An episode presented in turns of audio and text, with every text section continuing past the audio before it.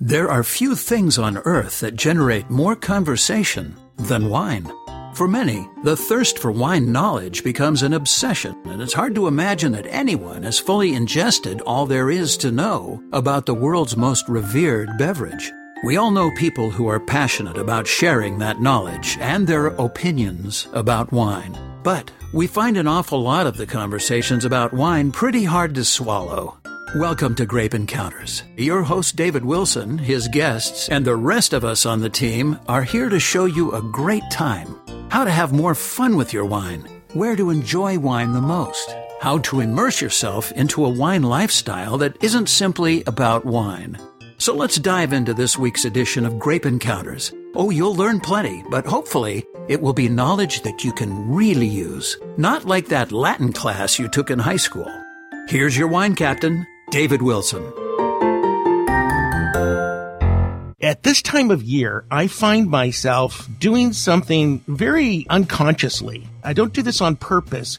And I guess it's true with most people who are into wine. We all seem to do the same thing. We start to change our wine wardrobe about this time of year. And it's something that happens ever so subtly. But before you know it, we're drinking completely different wines than what we were drinking in the middle of the summer. So I really wanted to dive into this idea of how we go about changing what is in our glass, what drives us to do this, and should we perhaps be making a more conscious effort to change what we're drinking. That's going to be our main topic today. And man, oh man, have I got a guest and a half today. My guest is Catherine Fallis. She is one of only 219 master somms and the fifth female sommelier worldwide? Yes, I was the fifth woman to become a, a, master sommelier in the world. Man, and so how long ago did you get the title? Uh, it'll be 22 years Holy in smoke. November. 22 years. So it was definitely not as fashionable, especially for a woman, to be seeking that kind of credential at that point in time. What was the driving factor for you? Well, I love wine and I love traveling and seeing the world and didn't know if I would end up in wine or cooking or hotel management or owning a wine bar. I didn't know what it would be. And I realized very quickly that the subject matter was quite complex.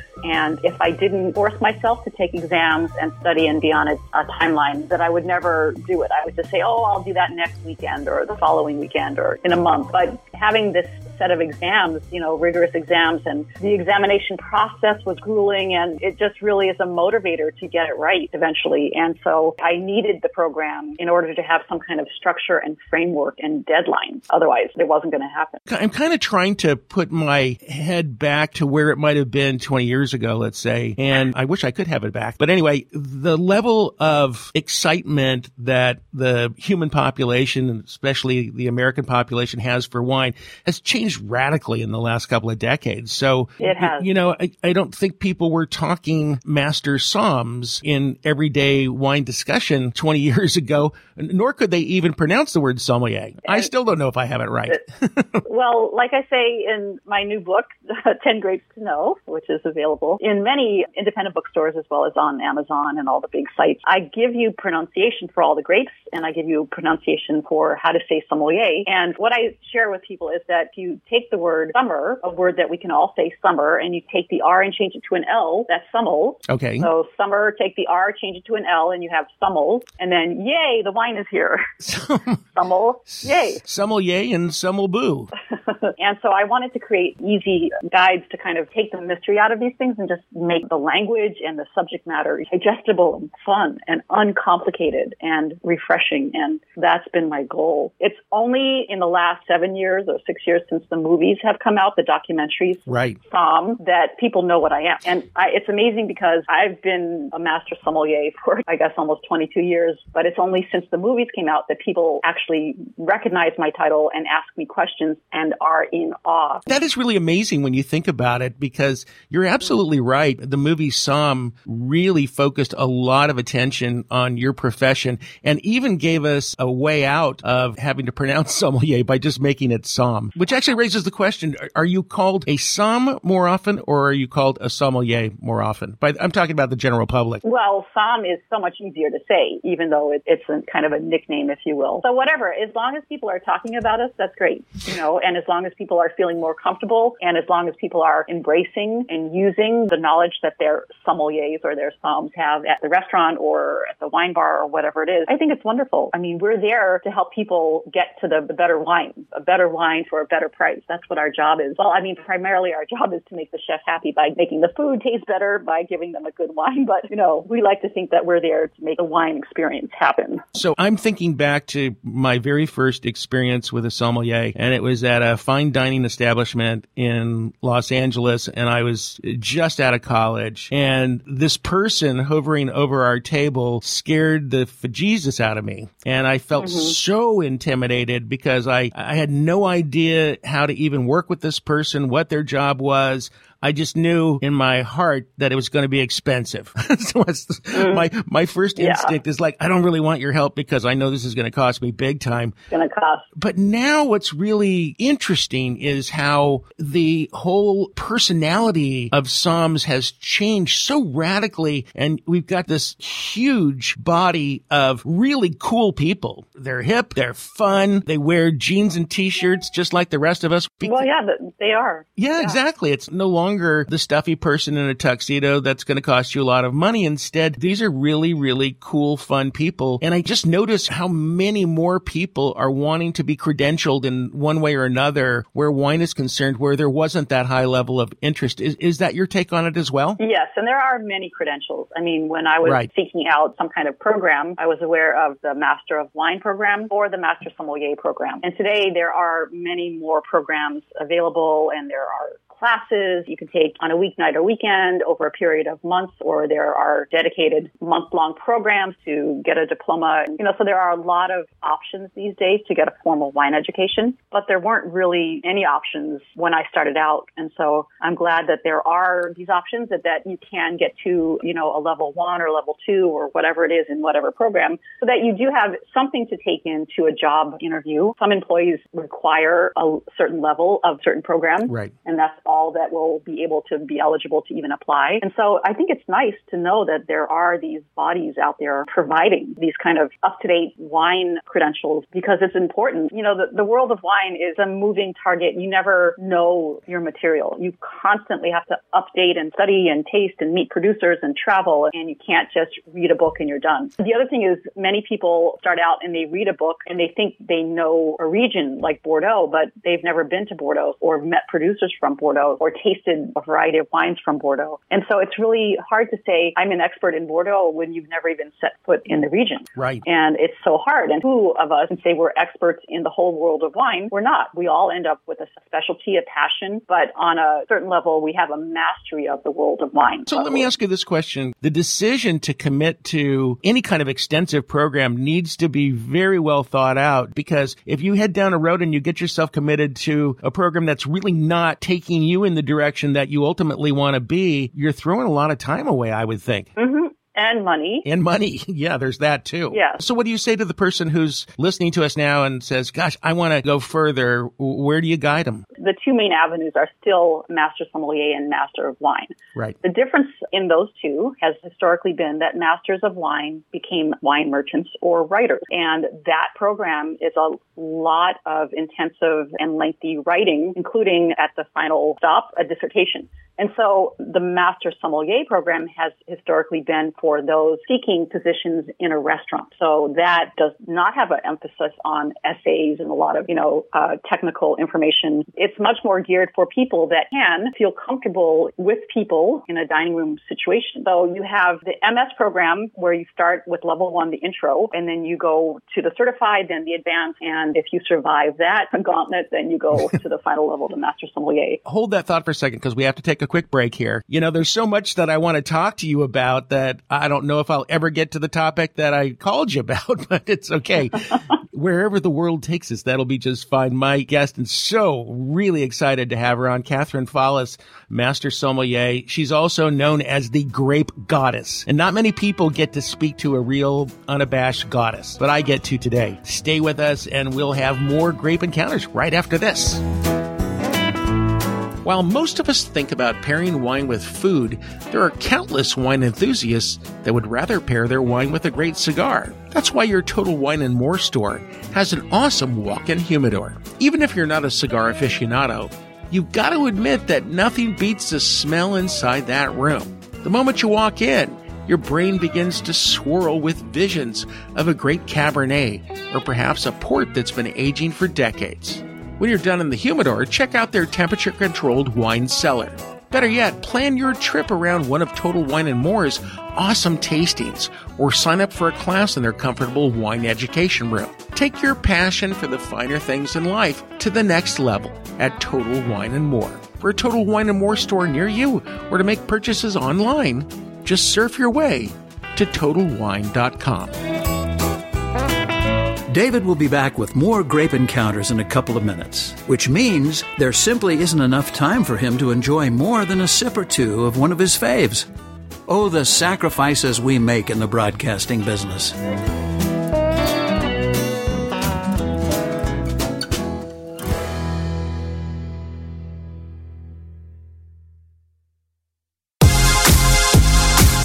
Welcome back to Grape Encounters Radio, broadcasting from our Central Coast Wine Country studio in idyllic Atascadero, California. Grape Encounters is brought to you by Total Wine and More, America's largest independent retailer of fine wine. They carry more than 8,000 different wines from every wine producing region in the world and offer an equally monumental selection of beer and spirits. Here's David. And we're back with Grape Encounters Radio. And boy, what a pleasure to have on somebody who could pretty much answer any question I could possibly throw at her. And it is uh, Catherine Fallis. She is a master som. She was the fifth, uh, do we say lady som or female som? How do you, what do you prefer, Catherine? Woman. Woman. Okay. I had it, I had it wrong on both levels. She it, was it's the okay. She was the fifth woman som. Man, that was a tough decision. I would think to to decide to go really the hardest route you possibly could. But you were distinguishing between you know the different types of somms, and I want to let you continue because it is a distinction I think that most people don't understand. So uh, you want to pick that back up where we left off? Yes, David. So I was talking about the difference between the two major, you know, uh, credentialed programs out there, the first being the Master Sommelier program and the second being the Master of Wine. And as uh, I was explaining, you know, there are two very different um, programs. Uh, in, in the past, historically, someone would start out uh, with the Master of Wine program uh, and uh, end up either being a, a wine merchant or uh, an educator or a journalist or writer uh, and there is a lot of writing, essays, and you know, uh, dissertations and that right. kind of thing in the Master of Wine program. And it's nothing that has to do with um, really with interacting with people, with the public. The Master Sommelier program has service uh, as part of it, where you actually have to, you know, serve people. You have to be comfortable with people. You have to be able to jump through many many hoops uh, and and deal with you know the challenges of restaurant service live and that's a very kind of different type of personality. And so, the someone who wants to work in a restaurant uh, or own a restaurant, uh, you know, or a wine bar, you know, the Master Sommelier program is really great for that. Someone who's really more of a bookworm type of person, you know, that doesn't want to be in front of people, the the, the Master of Wine program is probably a better fit. The the Master Sommelier program doesn't have any kind of pre-training programs you have to jump right in. But the Master of Wine program has the WSET, which is a kind of pre MW training program with many levels. And so WSET has become incredibly popular. And it's a good way to kind of know if you want to pursue the Master of Wine title. WSET training also could help you prepare for Master Sommelier uh, exams because the theory is there. So you have to, one way or another, you have to learn the theory, you have to open the books, you have to make your flashcards, you have to do your studying, you have to, you know, talk to producers. The tasting that is done in all of these programs is all based on deductive tasting uh, principles, and so it's kind of, you know, uh, we're asking different things in the MW versus the MS. Uh, we're approaching it slightly different, but it's the same process that's used all over the world.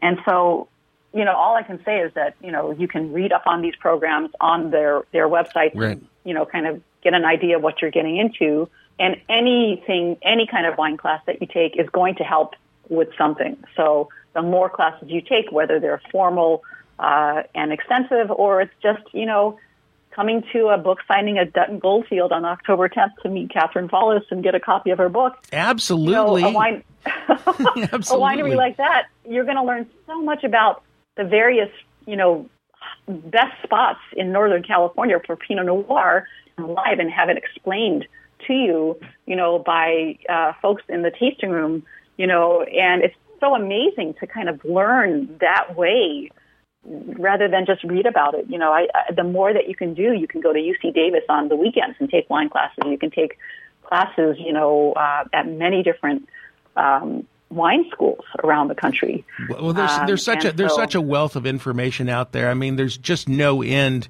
to the knowledge that you can tap into if you're interested in wine. eh, Whatever aspect of it you might be interested in, there's something out there for you. There's an overabundance. There's a flood of information, really. But it's best. I do want to say, I certainly recommend to people, you, you know, know what you really want to know before you go seeking that because you can get deeply immersed in this and you can find it eating up, you know, 95% of your time. So chart your course if you can. Um, you'll be better off for that. And, and by the way, you don't have to be a wine expert if you don't want to be. Seek the knowledge that's going to help you. And, and don't be intimidated if, if, uh, somebody else knows, knows more than you. Catherine, I wanted to ask you about you have so many other certifications and courses that you've taken. You're a wine junkie. Is that fair? Absolutely. A wine knowledge junkie. It, it looks your bio shows a to me a person who just can't get enough, and I don't mean an, enough wine, but knowledge. So what what what drives you, and and how much further do you want to go? it's never black and white. I mean, you, you don't ever finish learning, and it's amazing, you know, for me to go to tastings and and meet the producers and talk about, you know, their area and get the information firsthand, not information that some other person wrote down and then they put their opinion on it. I like Right. to go right to the source, and and going to the source involves meeting producers from all over the world at any given time, you know, and ideally in their, you know, uh, environment possible. You know, traveling is not not easy, and you know, um, but it's the ultimate. You know, if you want to learn about the wines of Chile, you know, the best thing you can do is Go to Chile. Yeah, yeah, exactly. It really does give So, it uh, really does give you a, a much different perspective. You can go to you know tastings every day at you know wine shops or clubs or whatever, but there's no substitute for immersing yourself in the environment where the wine is made. It's just a completely different Right. perspective. Catherine, we're going to take a break in just a second, but we got two things we need to do. I want to get into this uh, concept of changing our wine wardrobe with the seasons, but after that, I want to spend some real quality time talking about your book, 10 Grapes to Know. It's really interesting um, concept for a book, and I'm really curious, uh, first and foremost, and we'll we'll answer this in a second, how you decided what those ten wines are. That must. there's probably some wines out there that are feeling a little left out and, and have some There are. some inferiority complex thanks to Catherine Fallis, um, master sommelier.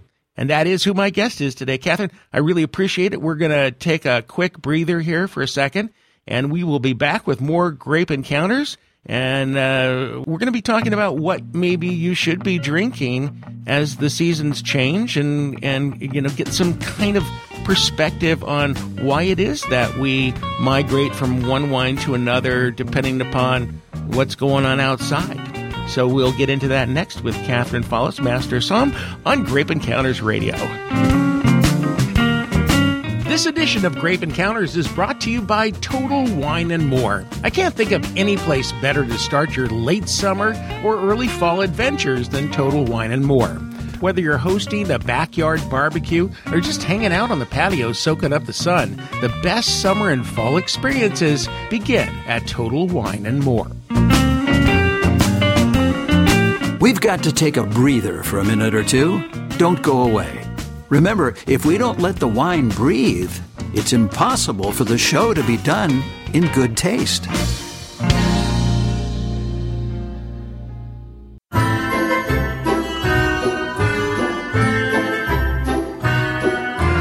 Today's edition of Grape Encounters is brought to you by Total Wine and More. You know, every week we encourage you to look beyond the ordinary and seek the extraordinary. That's why you definitely want to check out Winery Direct at Total Wine and More. These are products that are identified by the yellow shelf tag in their stores and online. You can learn more at TotalWine.com. And now let's continue our discussion on Grape Encounters.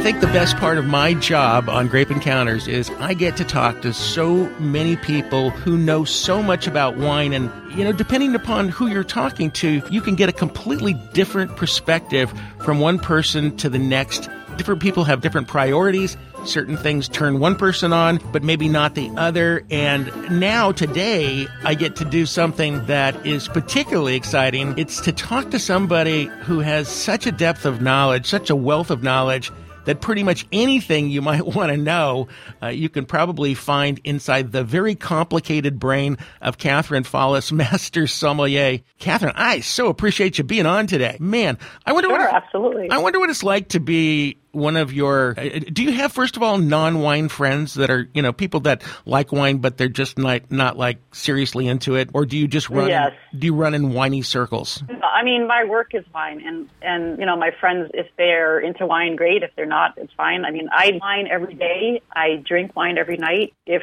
i have a friend that wants to go grab some beers that's completely fine. It's a nice break. So you don't intimidate your your non-wine friends then? Is that correct? I don't i don't find uh uh, that in- intimidation helps bring more people into the world of wine. And I've spent my career trying to make wine less intimidating and the subject matter more friendly and approachable. And I think we're seeing that finally with the generation of sommeliers that's out there now, uh, that they are, you know, less formal, even though they do require formal training, uh, that they're more comfortable, that, you know, they can open a wine bar and wear jeans and t-shirts and still right. sell $4,000 bottles of Burgundy. You know, I think, yes, you know, exactly. the whole world of wine hopefully is getting less intimidating. And that that's that's a, a goal for the industry, and it, it it makes a better place, you know, for your listeners who just want to, you know, talk to somebody and say, hey, what do you recommend? Yeah, and, and I think it's really, Um, I think it's really, really important to point out the fact that it, you will find that nearly everybody in the wine profession, whatever aspect of it it might be, they're these are the most down to earth people on the planet. They really are. I mean, wine people. Eh, the, the idea of that really snobby person who's you know going to talk over your head and make you feel stupid. That person's kind of been shoved into the corner, and thank goodness for that. Would you agree? Well, unfortunately, there are still some of those uh, Yeah, well. kind of dinosaurs out there, but it's moving into the shadows, and that's great, you know. And it, it's just fun to to be with people that make it fun, and you see this in tasting rooms, you know, all over, uh, where things are fun and more friendly, and the whole format is changing from you know one person, you know, behind the bar, kind of dispersing all the knowledge. It's turning into more of loungy situations and you know more themed, uh, you know, experiences. And so the whole world is, you know, going in a direction that, that wine is more fun. And it needs to because, you know, craft beer is fun. Why shouldn't wine be fun? And now we've You know, got gin is, gin is fun. Why shouldn't wine be fun? you know, it's really and it's really funny. I don't, I, I can't spend uh, a lot of time on this one idea, but now even the craft spirits industry is really kicked into high gear. So many, you know, small producers where uh, that didn't exist too much. Um, uh, certainly not the way it exists today. So it's it's it really the whole um, industry of adult beverages is awfully fun right now. Yeah, it's a golden age of wine, beer, and spirits. So I'll just put it that way. Never been a better time. All right, let's talk about the uh, idea of how we, I guess, naturally as consumers, you know, find ourselves drinking different things at different times of the year. Is it something that I'm just doing naturally, or is it? Am I being influenced by marketing people? What's your take? So I think it's more natural than uh, than marketing influence, although that does come into play um, in certain for certain segments, like rosé, for example, uh, which has been huge. It's been a huge trend, uh, Right, still pretty active. But in general, I think we want what we want because of our environment. And as we leave summer and we leave kind of in all of that great outdoor activity, if you have access to that, you know, that puts your body in a different place than if you're sitting, you know, uh, inside by a fire and it's snowing outside. And so when you put yourself physically into these different environments, your body will crave different things. I, you know, always talk to uh, folks about, you know, June, but we all we like Cabernet, and you know, but it's going to be outside, and you know, and so it's it's a certain certain a certain part of it is you should drink what you like whenever you like uh, and not have any reservations about that. But if you're choosing for a you know a couple hundred people, keep in mind their level of comfort. And sure, maybe the bride and groom want Cabernet Sauvignon and it's 110 degrees in St. Helena, you know, at 9 p.m. But maybe your guests would prefer maybe a, a nicely chilled, you know, Sauvignon Blanc, you know, or uh, a Pinot Noir, you know, something right. a little bit lighter. So it's one thing to pick wines that you want whenever you want, go for it you know, um, and but it's another when you're choosing for a larger group, um, and that's where you know we can come in and we can help you. But you know, one of the things that's really fascinating to me is just what creatures of habit we really are. Uh, we human beings are. There are so many people that I meet that it doesn't matter what the weather is, it doesn't matter where they are. You know, they just drink Chardonnay or they just drink Cabernet or they just drink whatever, and getting them to try something different or to adjust what they're consuming to the environment and the situation that they're in is a very difficult task. But yet, once you get somebody to, to cross that bridge, their wine world opens up in a way that it never did before. And the one question that all of us who work in wine probably hate the most is when somebody says, What's your favorite wine? And it's like, Oh gosh, it's that one over there. And I don't know why I've got a wine cellar because I only drink that bottle there. And we've got to get we've got to get beyond that and broaden our horizons. So I'm really excited about getting into your book in just a second. But what would you suggest for the person who you know is resisting changing what they're drinking at this time of year? Where would you steer somebody right now? Can you give me kind of a blueprint of where we maybe ought to be going between now and the end of the year? Well, we have a couple of things coming up that tend to impact, you know, uh, what you're doing for your wine selections, and that's the holidays. We have all of the, you know, the big holiday meals and gatherings, and and those tables are set with traditional foods, and you know, you have this pressure to pick the right wine. And I just wrote an article about this for Thanksgiving, for example. You know, what is the perfect wine for Thanksgiving? Well, there isn't a perfect wine. you know, you're you have a multitude of dishes, you have a multitude of tastes you know, coming coming in. Um, and so I recommend a variety of, you know, uh, uh, lighter, uh, medium, full-bodied, you know, some dry, some maybe slightly sweet, you know, some sparkling. I mean, to have a variety to suit, you know, a, a, a variety of tastes. Um, I think if you're a Chardonnay drinker, one of the things that I have in the book, 10 Grapes to Know, is branch out. So for Chardonnay, if you're a Chardonnay fan and a Chardonnay lover and you even have a particular brand, you know, that's great. It's like when you go to Starbucks, why should you change your order if you know what you like? So you like a grande cappuccino made with almond milk. Why should you change it to something else? With wine, it's kind of the same thing. Sometimes you try something new and it doesn't please you. You don't like it. But for Chardonnay, I gave as a branch out grape Pinot Blanc. And the other thing is, as we go into the fall season, we're looking at what is changing on our table. We're saying goodbye to all the wealth of summer, the, you know, the, the tomatoes and all of the products that we had all summer is all changing. And now we're looking at winter vegetables. We're looking at, you know, squash and root vegetables. And all of that changes for many of us what's on our plates. And as our menus change at home, what we're eating changes, you know, that's a good time to look at what you're drinking. And do you really enjoy drinking that oaky, buttery Chardonnay with your butternut squash uh, ravioli? Or maybe you'd like to look at something different, like a Sauvignon Blanc. That would be a really nice pairing with that uh, particular dish. So it really depends on how invested are you in trying something new. Absolutely. And I just can't overemphasize this enough. In the wine world, heaven knows how many different wines available to us. I don't know how many varietals or variations on varietals, hybrids, whatever exist out there. And then you've got, you know, take that and then we got different people making different versions of that wine. And that's the joy of enjoying wine. So take advantage of it because we don't have that privilege in, um, in, in too many realms. There are, you know, so many options. There's thousands of grape varieties and it's, it, it can be um, it can be a little daunting. I, I observe people when they're at the grocery store or at Trader Joe's or at Total Wines. You know, they're looking at these shelves and you know they're just they're, they're lost. You know, and I I observe this and I talk about this in the book. You know, how can you pick a good wine? Well, in in a store uh, like Total Wine, they have people. They have passionate wine, passionate beer, passionate, you know, spirit passionate, uh, driven people. You know, if you can taste something first, like they do in the in the grocery store, where they are sampling the different types of, you know, ravioli, or I think when you taste something and you say, "Oh, I like that," you're often going to go grab it, grab that, and buy it. And so, yeah, yeah. Um, you know, these are these are ways for you to kind of take the risk without, you know, losing your money. Because what if you spend, you know, twenty bucks on a bottle of wine that was recommended to you and you just don't like it? You know, you should have gotten maybe a, a nice six pack of craft beer. exactly. We're talking to Catherine Fallis, master sommelier, and by the way, she's a wine judge, she's a wine scholar, she's a writer, she's a critic, she's a butcher, a baker, a candlestick maker, and she's my guest today on Grape Encounters. And we're going to uh, come back and we're going to talk about uh, her book, which I think you're going to find really, really, really interesting as uh, we dive into. I want to dive into the reasoning behind the wines that she chose, the 10 wines that we should know. And uh, we'll do that next on Grape Encounters.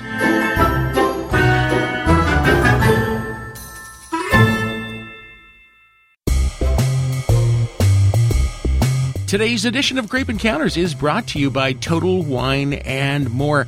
The first time that I ever went to a Total Wine and More store, it was about a decade ago, and I thought I had died and gone to heaven. And the best part of it was that I was very much alive. It's the ultimate place to fulfill all of your wine, beer, and spirit needs. For a Total Wine and More store near you, visit TotalWine.com.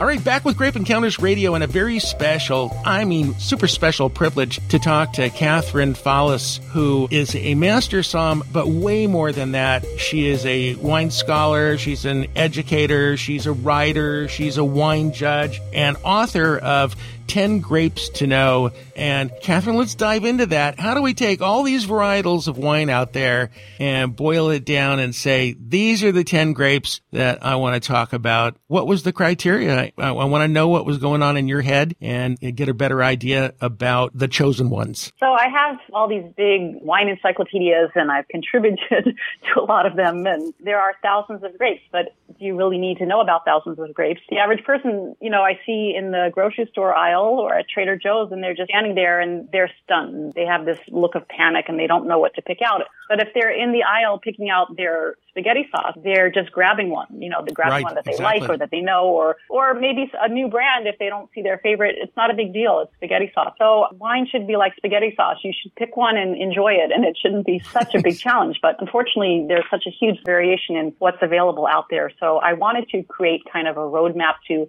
hey, these are 10 grapes that are widely available. You might know one of them. You might know all of them, but you're going to learn something about each of these 10 grapes. You're going to also have specific recommendations of nationally distributed wine brands that are recommended in the book. I've got about 400 wines that have been pulled from Planet Grape Wine Review, which is our new wine review platform. And, you know, you have specific examples of these grapes that you can find in your local store. And that was so important to me to be able to give folks a chance to learn about maybe a new grape that they had heard about or they've been wanting to try, but not just telling them about the grape, but telling them here's 10 of these wines from this grape that are under $20 and here's a few that are from 20 to 50 and here's one that's over $50. I really feel like you don't have to spend a huge amount of money. And who's going to spend $50 on a Monday night for a bottle of nice wine? I, I don't think it's necessary. And so I have wines that start at $4 in this book. And $4 is a real price point for a Monday night wine. And I found the best wines that I could in all of these categories. And so it was important that you could pick up a copy of this book and look at the chapter on Chardonnay and maybe find your favorite in there, but maybe find some new ones in there as well, you know, or maybe find another grape that you wouldn't have considered like Viognier.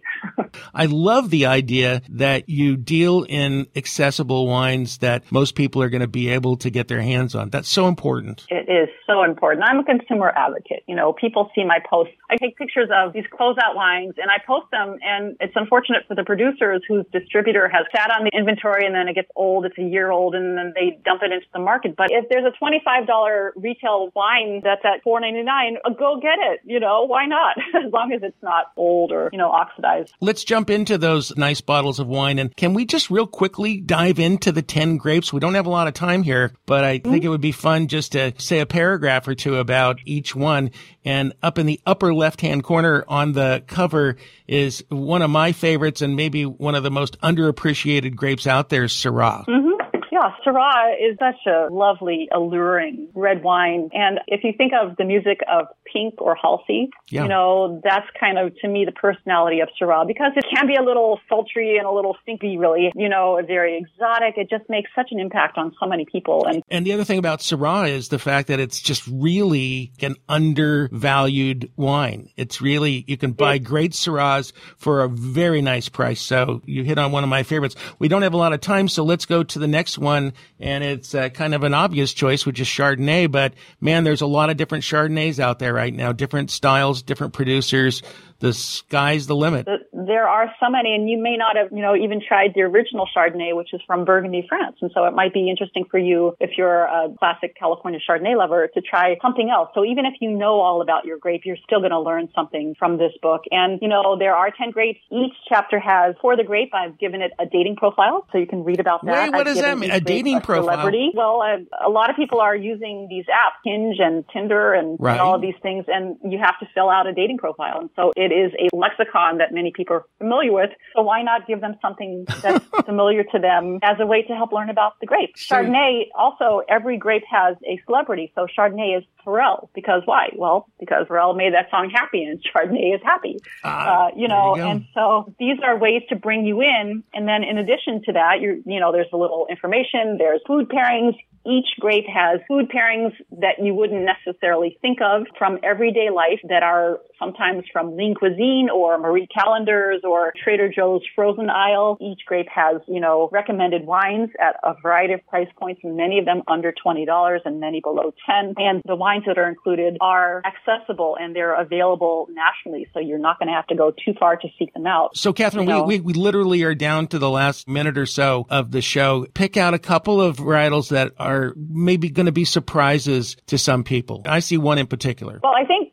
Sangiovese. There you, you go. Know, people yeah. ask me why Sangiovese, and I'm like, have you had one recently?